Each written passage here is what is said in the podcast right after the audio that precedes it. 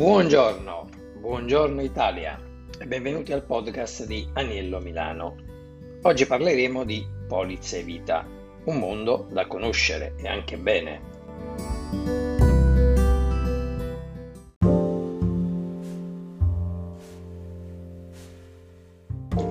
Partiamo dal capire quali sono. La prima suddivisione è in base al ramo e quindi la prestazione. Partiamo dal ramo, che sono due. Il primo è il ramo danni, ossia con regime indennitario e con valore non superiore a quello originario e con funzione risarcitoria, per capire l'RC auto.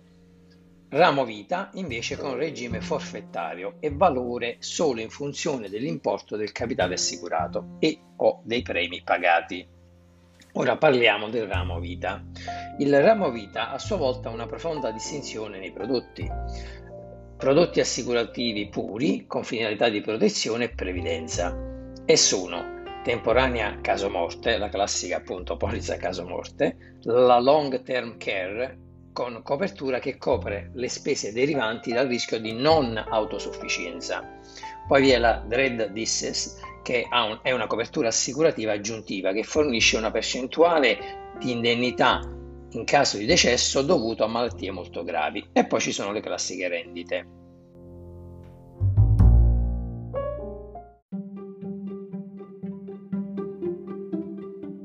Prodotti di investimento assicurativo con finalità di investimento e sono polizze vita rivalutabili, unit linked e index linked. Poi ci sono i prodotti di investimento assicurativo puri con assenza della copertura del rischio morte e sono i contratti di capitalizzazione e ancora prodotti di previdenza complementare individuale con finalità appunto solo di previdenza che sono i PIP, i classici piani individuali pensionistici. Fatta questa suddivisione per prodotti,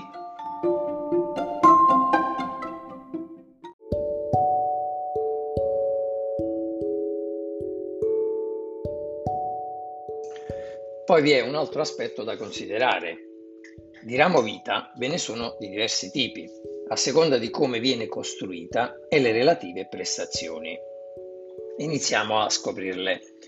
Vi è la ramo 1, che sono polizze rivalutabili, le famose gestioni separate, con garanzie assicurative legate alla vita umana. Rendimento minimo garantito, anche se oggigiorno quasi ormai non ce ne sono più, visto il livello dei tassi, e garanzia di restituzione del capitale investito a scadenza o, in caso di sinistro, rendimento per gli assicurati legato ai risultati finanziari della gestione separata. Poi c'è un mix ramo 1 e ramo 3 che sono polizze multiramo dove una parte del premio è investito in gestione separata, vedi sopra la ramo 1 di cui abbiamo detto, e l'altra invece è investita in fondi comuni di investimento o SICAV, il cui valore è legato all'andamento dei mercati finanziari.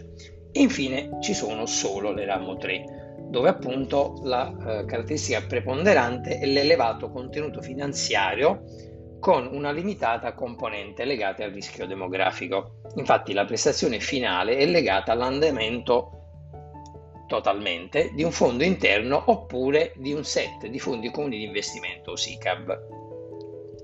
Altra importante differenza è data dal tipo di valorizzazione delle polizze di ramo 1 rispetto appunto alle, a quelle di ramo 3. Come abbiamo detto prima, ramo 1 come funzionano? Contabilmente il patrimonio della gestione separata è investito in attivi, titoli, che fino a quando rimangono all'interno e non vengono venduti, sono valorizzati al prezzo a cui sono stati inizialmente acquistati, il famoso valore di carico. Le ramo 3, viceversa, hanno un valore di mercato, prendono quello che gli attivi, i titoli sottostanti la gestione valgono in quel momento. Da qui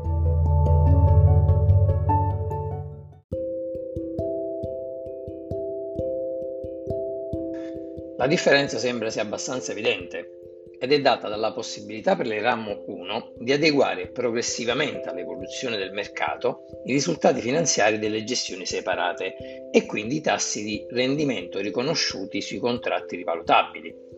Tali rendimenti sono pertanto tendenzialmente più omogenei, ma più dipendenti appunto dal mercato dei tassi. Chiarito questi aspetti, ora passiamo a cercare di capire quali sono concretamente i vantaggi di questi strumenti assicurativi. Il primo, più evidente e riconosciuto vantaggio che hanno le forme assicurative è l'impignorabilità e l'insequestrabilità.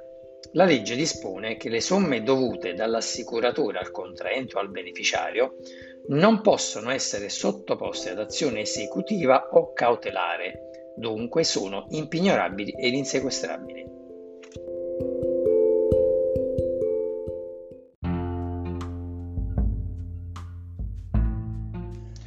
Attenzione però, sono fatte salve rispetto ai premi pagati le disposizioni relative alla revocazione degli atti compiuti in pregiudizio dei creditori, l'azione revocatoria e quelle relative alla collazione, all'imputazione e alla riduzione delle donazioni, vedi successione, come articolo 1923 del Codice Civile.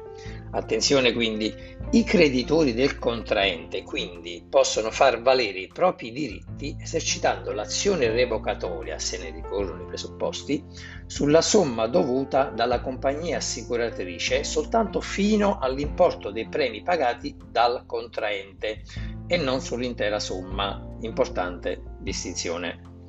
Risulta pertanto essenziale individuare il giusto prodotto assicurativo che consenta, pur in presenza di un contenuto finanziario, di mantenere la prevalenza della finalità previdenziale e assicurativa. Da tenere sempre presente che l'inapplicabilità del divieto di pignorabilità e sequestrabilità delle polisse, fuori dai casi delle revocatorie, come, su, come suddetto, va sempre deciso in sede giudiziale, mentre per le altre forme di investimento finanziario è indiscussa la pignorabilità e sequestrabilità.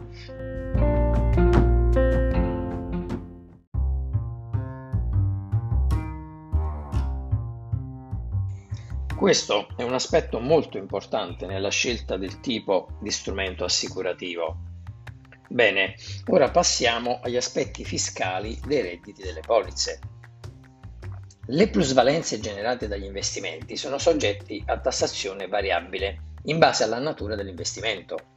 Per plusvalenza si intende ovviamente la differenza tra capitale maturato e quello versato.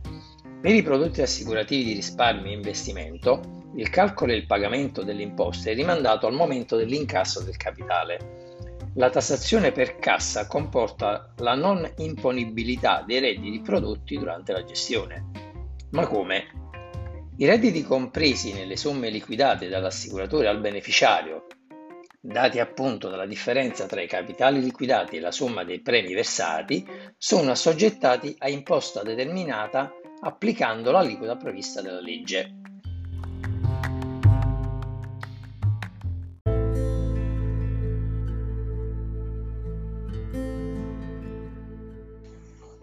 Ma come funziona questa tassazione?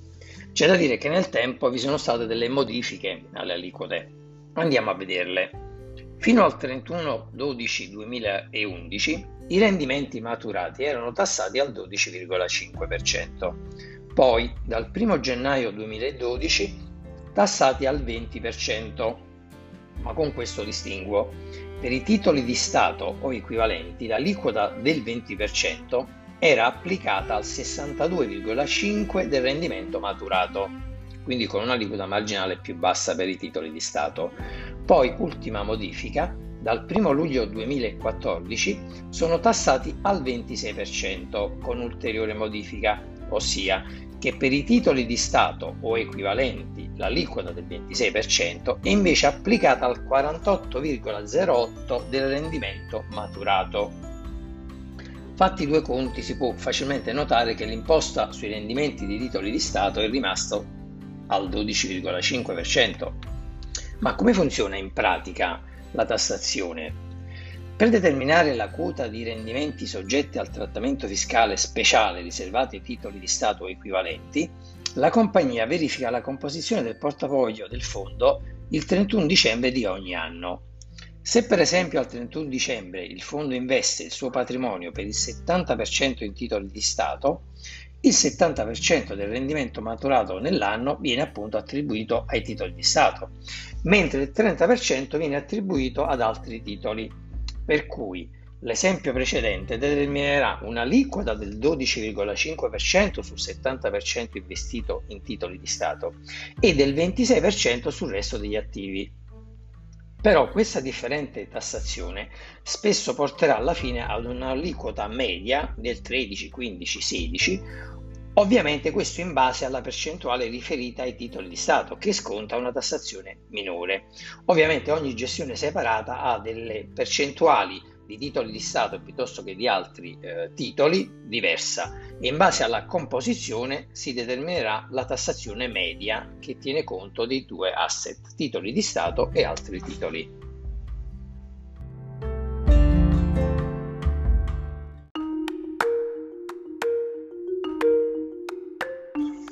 Ora guarderemo gli strumenti assicurativi sotto un'ottica specifica, polizza vita e successione. Il passaggio generazionale è uno degli argomenti più discussi e dibattuti negli ultimi anni e di conseguenza anche la ricerca di strumenti di pianificazione patrimoniale.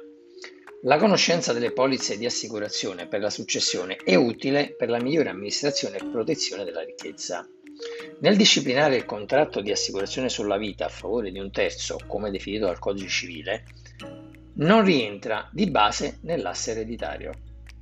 Per effetto della designazione che avviene con atto unilaterale che si chiama inter vivos o contestamento del disponente a favore di terzo, il beneficiario quindi acquista un diritto proprio basato sulla promessa da parte della compagnia assicuratrice di versare una somma a titolo di indennità al verificarsi di un evento legato alla vita umana, come dichiarato dalla sentenza della Cassazione del 1994.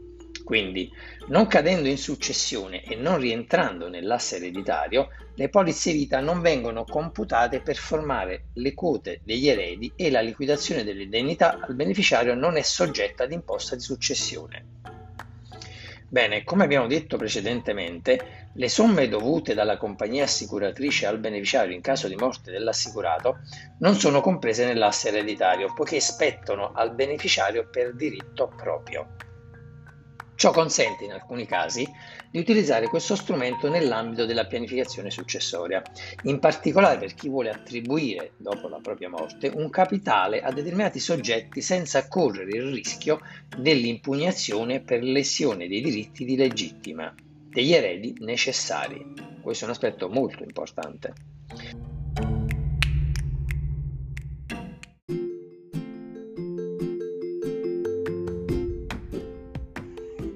Infatti questo aspetto è ancora più importante soprattutto quando il beneficiario non può godere di alcuna franchigia e sarebbe soggetto, nell'ambito della successione, all'aliquota più alta, attualmente pari all'8%, come avviene nell'ambito delle famiglie di fatto.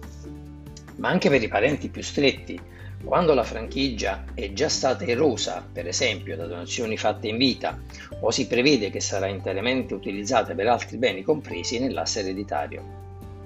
Da tenere sempre presente però che l'esclusione dall'asse ereditario può essere contestata per le polizze a contenuto prevalentemente finanziario. Nell'ottica della protezione del patrimonio è quindi essenziale individuare il giusto prodotto assicurativo che consenta, pur in presenza di un contenuto finanziario, di mantenere la prevalenza della finalità previdenziale assicurativa, da cui discende il beneficio dell'impegnorabilità e insequestrabilità. Ultimo aspetto molto importante che spesso viene affrontato con superficialità è la designazione del beneficiario. La designazione particolarmente importante può far sorgere dei dubbi interpretativi, anche riguardo al momento in cui viene effettuata. Il beneficiario di una polizza vita viene individuato normalmente al momento della stipula dell'assicurazione, ma può anche essere designato in un momento successivo dall'assicurato, purché lo comunichi per iscritto alla compagnia assicuratrice oppure all'interno del testamento come previsto dal codice civile.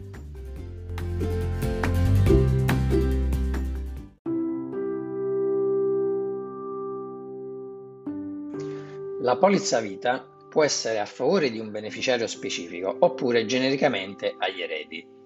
Se nella polizza viene indicato eredi legittimi o semplicemente eredi quali beneficiari, bisogna prestare particolare attenzione alla liquidazione dell'indennità in quanto non sempre è chiaro se agli eredi si debba versare in parti uguali o in base alle quote di eredità.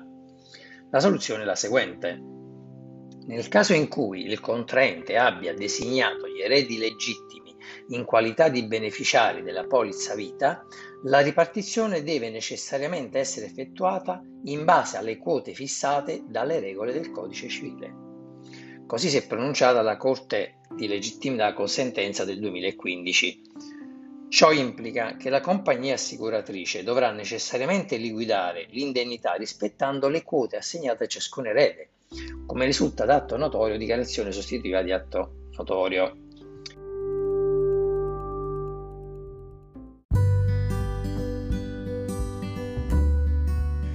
Quindi, se la volontà è diversa, serve designare il beneficiario con i dati anagrafici e definire la percentuale che si desidera lasciargli.